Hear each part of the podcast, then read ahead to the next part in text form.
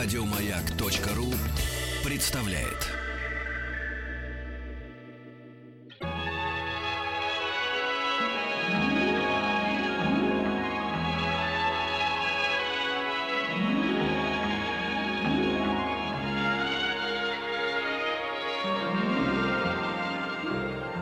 Уральские самоцветы.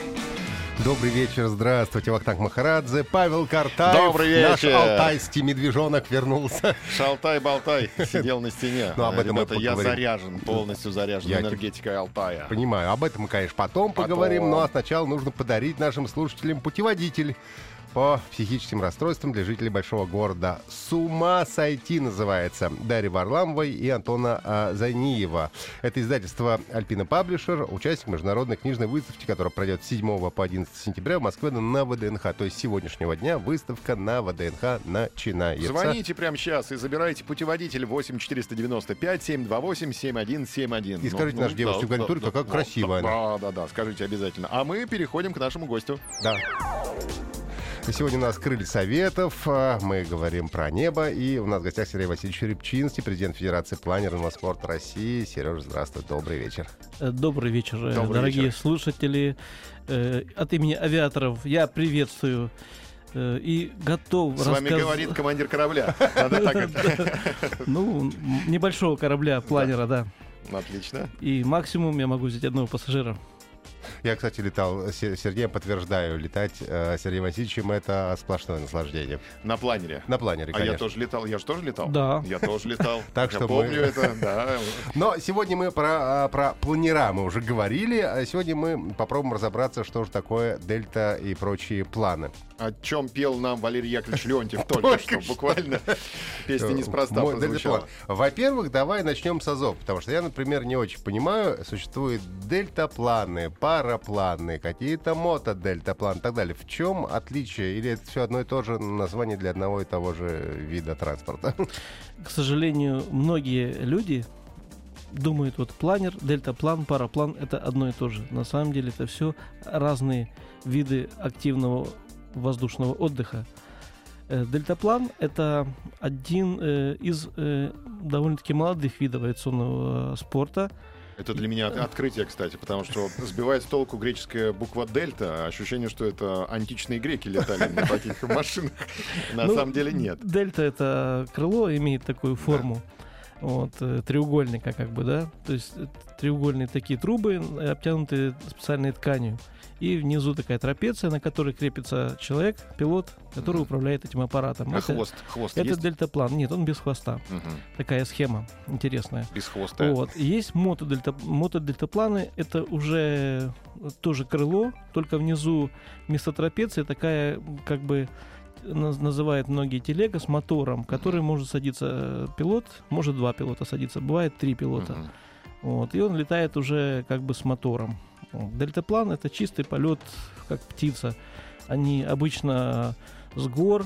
э, э, Развивался этот спорт, спорт больше в горах. Вот, то есть человек отталкивается от горы и летит как птица. Потом на равнине придумали буксировку, буксировку за, за мотодельтапланом, либо э, за лебедкой. То есть под- подымали, и э, этот спорт начал развиваться И на равнинах тоже. на, на- на равнинной местности, да. Мгм. Я, кстати, заметил тут недавно в календаре дату 40 лет э, со дня первого всесоюзного слета дельтапланеристов в Львовской области. Он прошел в 76 году, оказывается. Так что Да, мы можем поздравить дельтапланеристов. Да, быстро летит. э, 40 лет. Вот планерному спорту 90 лет. э, Дельтапланерному примерно, да, так 40-50 Мгм. лет. Мгм. Вот. э, И более молодой вид активного авиационного отдыха – это парапланы. Параплан, он представляет собой крыло. Крыло мягкое, как вот парашют. Многие видели парашют, да, только он такой более увеличенный. И он может тоже лететь. Э, У него небольшое аэродинамическое качество, там 4 единицы. Что такое 4 единицы? С километра высоты 4 километра вперед он может пролететь. Мгм. Вот, А у э, дельтаплана 17, по-моему. да, там, э, скажем, у первого дельтаплана было там гораздо меньше, там 10. Вот, э, и ну, как бы они начали развиваться, то есть увеличилось аэродинамическое качество, увеличилась скорость, потому что ну, большое значение имеет скорость, чтобы пролететь из точки А в точку Б быстрее, набрать высоту дальше, и увеличились таким образом маршруты, которые проходили, проходили дельтапланеристы. Дельтапланеристы э, в будущем как бы многие приходили в аэроклубы и изучали планера и становились прекрасными пилотами, потому что дельтапланерист, парапланерист, он чувствует поток гораздо лучше. Они прям его, я даже не знаю, каким чувством вот э, Слушай, а как-то надо специально ведь учиться а на, ну, для того, чтобы летать на дельтаплане? Есть ли какие-то, не знаю, школы, училища, какие-то сертификаты же, наверное, надо получать, да? Или просто я купил себе крыло и пошел с первой горы, э, спрыгнул и полетел? Это будет самой большой ошибкой. Возможно, будет последний прыжок. Не, обязательно учиться, Будет конечно. грустный день. Для этого нужно прийти Есть специальные аэроклубы. Ну, раньше ДСАФ был, и то я не уверен, что там учили на дельтапланеристов. Нет, ДСАФ была очень развита система э, дельтапланерных клубов. Вот. Есть дельта-клуб МАИ, э, известный ст- старейший клуб в в Москве. Вот. Но, к сожалению, все меньше и меньше молодежи занимается и ну, как бы и спортсменов остаются в дельтапланерном спорте. Потому что парапланерный спорт, он более проще, более как бы экономичный, вот, и многие занимаются сейчас больше парапланерным спортом. И клуба, которые э, воспитывали дельтапланеристов, они сейчас совместно работают с парапланеристами. То есть, в принципе, как бы э, они очень похожи. Вот, А в и- чем, кстати, разница, что э, почему все стали на параплан переходить? Это проще, не знаю, это дешевле. э, В чем разница? Не, могут они существовать одновременно, параллельно каким-то образом? Ну вот э, вы видели там на улице туристов, да, с такими большими рюкзаками идут. Это не, зачастую не, не туристы, а парапланеристы. Вот в такой рюкзак помещается все ваше оборудование, да, то есть вы э, собрали, сложили, там ботинки, одежда, все, все, все, все, что нужно для полета, помещается в этот рюкзак. Вот. А И- дельтаплан там 2 метра, наверное, а да? там, да, Минимум. там, там трубы, там такие, то есть специальная такая упаковочка, которая, в принципе, на багажник автомобиля помещается. Вот, и его нужно собрать, то есть, ну, больше как бы работы для того, чтобы полететь. Но дельтаплан надежнее, мне кажется. Там по характеристикам он выдерживает от минус 3 до плюс 6 G. Да, есть такое, и на, на современные дельтапланы ставят, можно поставить спас-систему, то есть такой парашютик, вот, и мотодельтапланы тоже там стоят спас-системы, которые в случае там э, возникновения нештатной ситуации, они спасают экипаж. Я, кстати, Вот, э, хотел об этом спросить, а вот как люди без парашюта летают и на этих мото и не мото дельтапланах? Или это уже все встраивается в сам дельтаплан? Все встраивается, да. То есть уже все встраивается. Причем я летал э, в горах Франции. Очень много дельтапланеристов, парапланеристов. Можете представить, за бортом минус 20. Мгм. Они летают. В шубах, в шапках, Э, в валенках? У них специальное оборудование, такие кофры. Вот, то есть он взлетает, в этот кофр залазит, застегивается. И вот, собственно, вот А высоко ли поднимается дельтаплан? все зависит от э, возможности наличия, скажем, кислорода. Вот, э, потому что потоки бывают более 10 километров. Летали, знаем. Да. А вот а, а параплан, он сам по себе парашют, да, отказа не может быть на параплане. Там другие э, проблемы возникают, когда сильный мощный поток, он может, представляете, это тряпочка такая, которая за счет потока воздуха, который набегает, она держит форму. А если сильный поток, перепад, там, э, это называется так называемые уши, которые у параплана, они могут сложиться. М. Вот, э, и параплан как бы э, параплан начинает падать, вращаться, то есть э, пилот падает. Э, Для этого есть запасной такой парашют, который не кидает. И есть специальный курс, который помогает выйти из этой ситуации. Э, б- Это зачастую случается, кто занимается этим спортом. Для этого есть специальные курсы, которые обучают э, выход из сложной ситуации. Предлагаю о безопасности полетов сразу после небольшой паузы поговорить. Да, у нас в гостях Сергей Васи- Васильевич Рябчинский, президент Федерации планерного спорта России. Маяк. Уральские Самоцветы. Добрый вечер, здравствуйте, это Крылья Советов, Вахтанг Махарадзе, Павел Картаев и Сергей Рябчинский, президент Федерации планерного спорта России. Мы сегодня говорим о небе, конечно, мы говорим о дельтапланах, парапланах и прочих э, планах. Да, э, аппараты тяжелее воздуха, но какая у них классификация? Это легкие аппараты, да? Легкие аппараты тяжелее воздуха, можно так сказать? Соответственно, да, это легкие аппараты, которые до 115 килограмм. Вот. И, кстати, бывает сейчас планера строят э, до 115 килограмм. То есть что это значит? Э, есть законодательство, да? Вот. Э, до 115 килограмм не надо иметь пилотское, не надо регистрировать аппарат и не надо иметь сертификаты летной годности на эти аппараты. То есть вообще, если до 115 килограмм, я себе построил, сам построил, сам полетел, мне никто не указ. Да, А а кто- свободный человек. А, а кто за такими э, пилотами следит? Есть ли диспетчер? Есть ли вообще ответственность у такого человека? Как вообще происходит? Ну, скажем, Контроль. даже любой человек, садясь на велосипед, чувствует ответственность, да? То есть никто не самоубийца. Поэтому люди, которые летают, они изучают этот не- непростой вопрос. Потому что подняться в небо нужно... э, вначале с инструктором нужно научиться. Просто так никто не полетит. А как долго нужно учиться для того, чтобы, ну, например, на параплане или дельтаплане подняться в небо? Э, В принципе, все зависит от, от интенсивности, да, то есть как бы нужно посвятить этому время, да, то есть, ну, я считаю, в течение месяца можно овладеть этими аппаратами. 115 килограммов аппарат. Его же очень тяжело держать, управлять им. Мне кажется, эм, хочется какой-нибудь полегче аппарат. Есть, есть полегче Э, варианты? Не, ну как бы параплан, он же легкий. Он в э, рюкзак помещается. Да, да. А э, дельтаплан, вот эта вот э, конструкция алюминиевая, да, из труб. Да, да, она, уже потяжелее. То есть как бы спортсмен э, на себе, э, то есть держась за трапецию, разгоняется и э, шагает ввысь. Отважный поступок, но как бы прекрасный. Взамен он получает прекрасное ощущение свободы полета. Ну, гидроусилителей там нет, да, там все на руках. А если вот поток воздуха опять, вы говорите, э, это же нужно большие мускулы иметь, да, развитые? Да, вот э, у меня много друзей дельтапланеристов, они говорят, э, это хорошая тренировка нужна, чтобы управлять этим аппаратом. Вот. Но я очень часто наблюдаю девушек, э, очень даже стройных, красивых, молодых, которые управляют этим аппаратом. Я говорю, а как же они? У них же мышцы-то другие. Они говорят, а они управляют умением. Да-да-да. А, И крепкие ноги надо иметь, да? Да, нужно на, себе этот аппарат нести, разгоняться. Это говорят как в боевых искусствах. Мужчины силы, а девушки умения. Да. И посадка тоже на ноги, да? Да, и посадка С на ноги. разбега, то есть, получается? э, нужно рассчитать траекторию, подходишь к земле, потом гасишь скорость и мягенько на ноги приземляешься. Да, и это- как в том анекдоте. И побежали, побежали, Побежали, побежали. Экстремальный вид туризма совсем не для людей с остеосинтезом, например, да, как я, с- со штифтом в берцовой кости, например. Мне противопоказан такой вид спорта. Ну вот, э, скажем, многие в этом спорте бывают э, травмы. Вот. Но летать хочется, и поэтому всегда эти люди приходят в планерный спорт.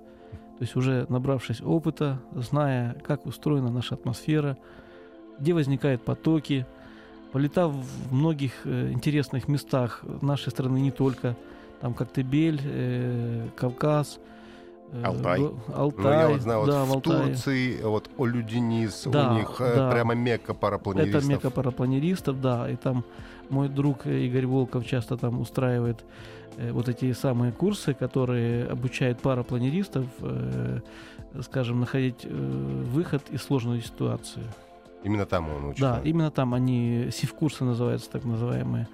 Сначала с 1 мая, кажется, каждый год он проводит эти курсы. Мгм. А чему учат дельтапланеристов? Вот, например, мотоциклистов, да, учат падать, например, с мотоцикла. А дельтапланеристов, прежде всего, вот те- по технике безопасности, чему надо научить?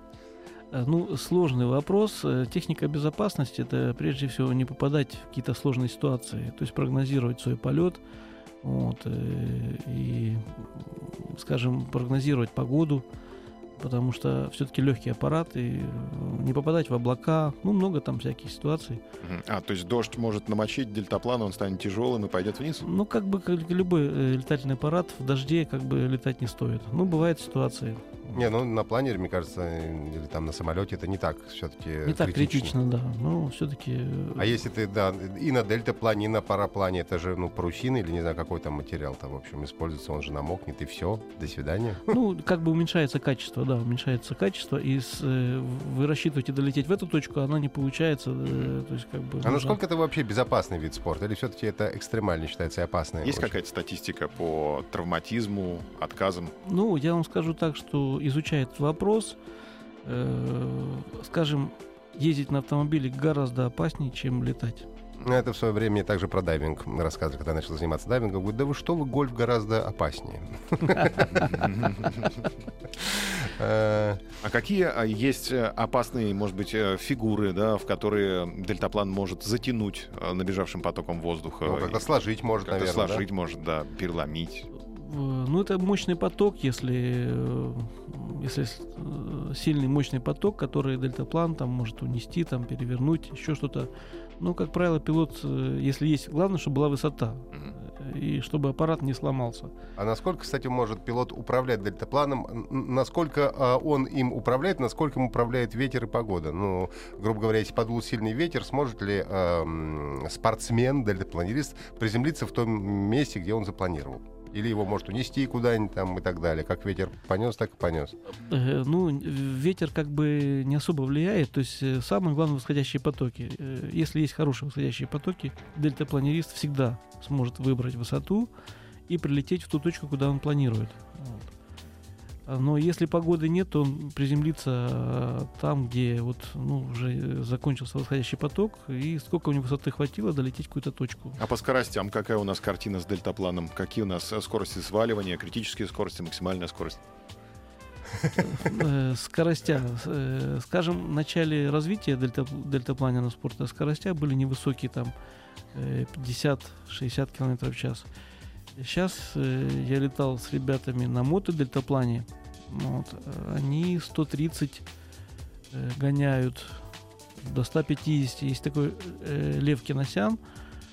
Он э, разрабатывает крылья специально. Он сказал, что его крылья уже превосходят человеческие возможности. То есть пилот может уже как бы, Не справится. да, не справиться. М, Нужны гидроусилители уже как раз. Да, тут нужно уже думать, как управлять по-другому этим крылом. Не, ну мотодельтаплан это попроще, конечно, мне кажется, на нем летать, чем на обычном. Ну, не сказал бы, все-таки, да. Когда скоростной аппарат, он довольно-таки сложное управление. Ну, я, летал много лет назад на мотодельтаплане, но такое ощущение, как будто во сне сидишь на табуретке и летишь. Просто на табуретке, в общем-то, потому что вокруг тебя ничего нету. А Ну, на ты, мотодельтаплане можно выключать мотор и э, планировать? Да, конечно, это Да. обязательное упражнение, э, к- кот- которому обучают любого курсанта, чтобы он сумел сориентироваться в этой ситуации, когда выключится мотор. Мгм. Давайте мы продолжим сразу после новостей. У нас в гостях Сергей Рябчинский, президент Федерации планированного спорта России. Мы говорим сегодня о дельта и парапланах. Уральские самоцветы. Добрый вечер, Вахтанг Махарадзе, Павел Картаев и наш сегодняшний гость Сергей Рябчинский, президент Федерации планерного спорта России. Мы говорим сегодня о дельтапланах, парапланах, мотопарапланах и дельтапланах. Я в них даже немножко уже запутался. И мы остановились, мы говорили сейчас про мото-дельтапланы, да, дельтапланы. А мотопараплан тоже бывает, да? Да, бывает и мотопарапланы. Карлсон. Да. Их называют Карлсон. Да, то есть надевается такой ранец с мотором и с двигателем. Да И, ладно. Да, и защищенный, чтобы как бы ничего не попало в винт. А бензобак где? И маленький бензобак, как у. Карлсона. Вот. И человек поднимает крыло это в виде парашюта, вот, разбегается и поднимается в воздух. То есть Можно часто наблюдать. Маленький сколько? 3 литра? э, 3-5 литров. В зависимости, там, если человек хочет далеко пролететь. А хватает на сколько? Ну, у них скорость небольшая, и они летают вечерами, чтобы спокойно было. Вот. И чем пониже, чтобы меньше ветер, буквально перепрыгивая через провода. М, То есть можно Слушайте, а часто наблюдать такую картину, когда парапланерист мото мгм. летит низко-низко вечером. И, и прыгает А через как, он, провода. да, как он все видит? У него же фар нет никаких. А как он- Приборов нету ведь тоже, да? Ну, приборы есть минимальные. Есть такие маленькие приборы у парапланеристов. Компас. Которые, которые... Не, он такой комплексный прибор, он показывает высоту, вариометр, Вот, причем вариометр, э, Это с какой скоростью поднимается или опускается, да? да, да, он оборудован таким э, как бы звуковым э, сигнализатором, который показывает либо спуск, либо подъем.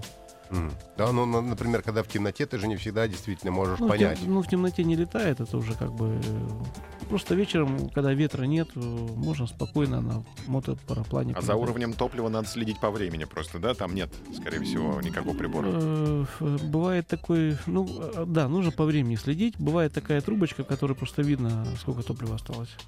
А, то есть визуально, да? Да, Там да. Прозрачная трубочка. Ну, сейчас разные системы, сейчас все развивается, все меняется. Мгм. Сейчас вот спрашивают, что безопаснее, пара, вот эти моторы дельтапланы или обычные? Ну, вообще, как бы, скажем, это разные виды спорта уже. Вот. Сейчас проводятся различные соревнования, да, э, там по, по парапланерному спорту и по мо- мотопараплану. Мотопарапланы, они там э, фигуры различные там э, крутят. Прям Очень красиво, пилотажа? да, да, да, да, такой пилотаж своеобразный, красиво, очень красиво смотрится. А И что у них перегрузки тоже есть, да? Конечно, есть перегрузка. Вот.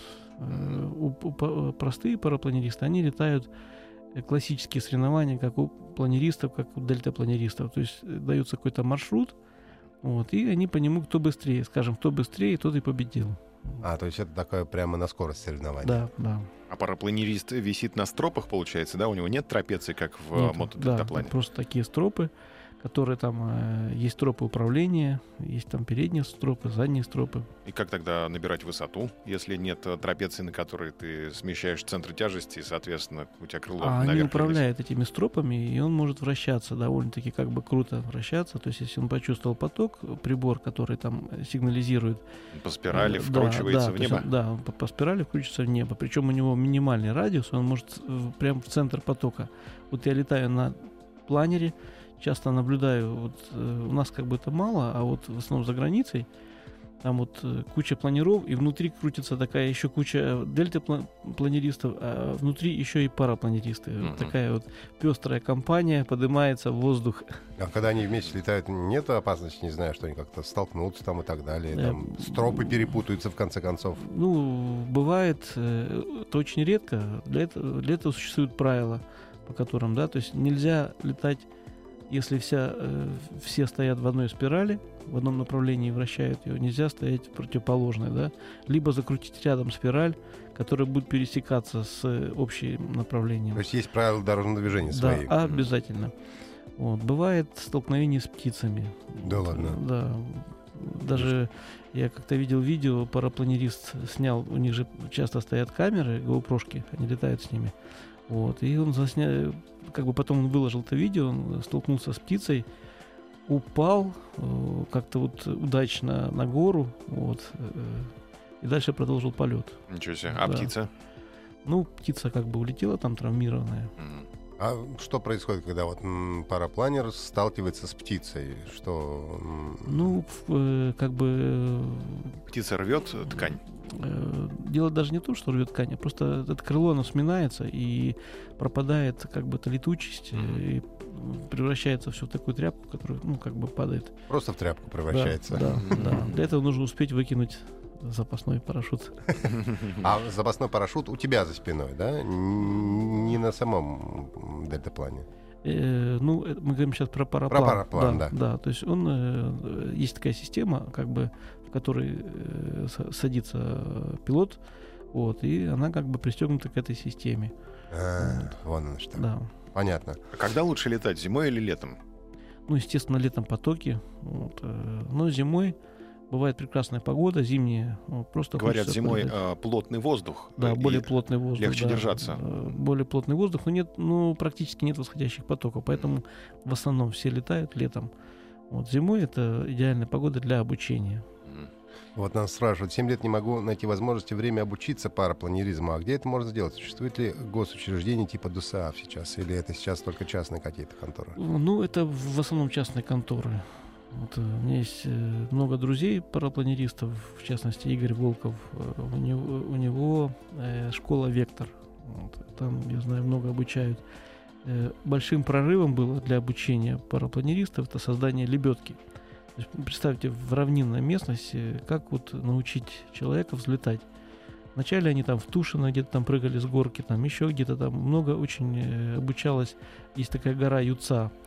Вот это как бы мека нашего парапланеризма. И гора Коктебель в Крыму.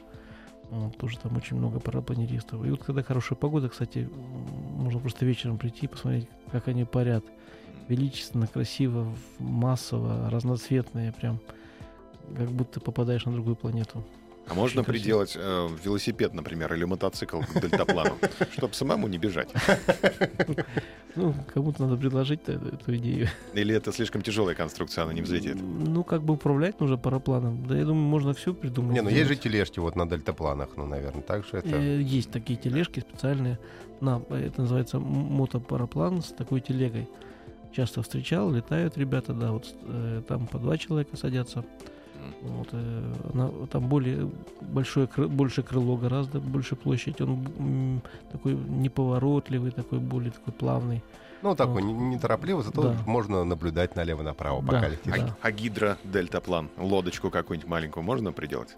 Ну, я думаю, можно. Я, честно говоря, не видел, но существуют такие. А дорого ли стоит? Ну, ведь э, понятно, что человек пошел учиться куда-то в ДСАФ, ну, неважно, какую-то там контору, фирму, он выучился. А, кстати, дают какие-нибудь сертификаты, там, не знаю, права на дельтаплан дают, нет? До 115 не надо. Не надо, да? Ну, как бы каждый клуб, э, каждый клуб э, дает, э, у них есть свой курс. Вот, обязательно они изучают этот курс, э, имеют упражнения, то есть э, на каждом упражнении они дают зачет. Вот, и в итоге им выдают специальные корочки, которые как бы, ну, они, скажем, не сертифицированы в нашей стране, как обязательно пилотская для парапланериста, скажем так. Ну вот э, я знаю, в школе Вектор э, А есть какая-то одна общая система или все как все по-своему преподают?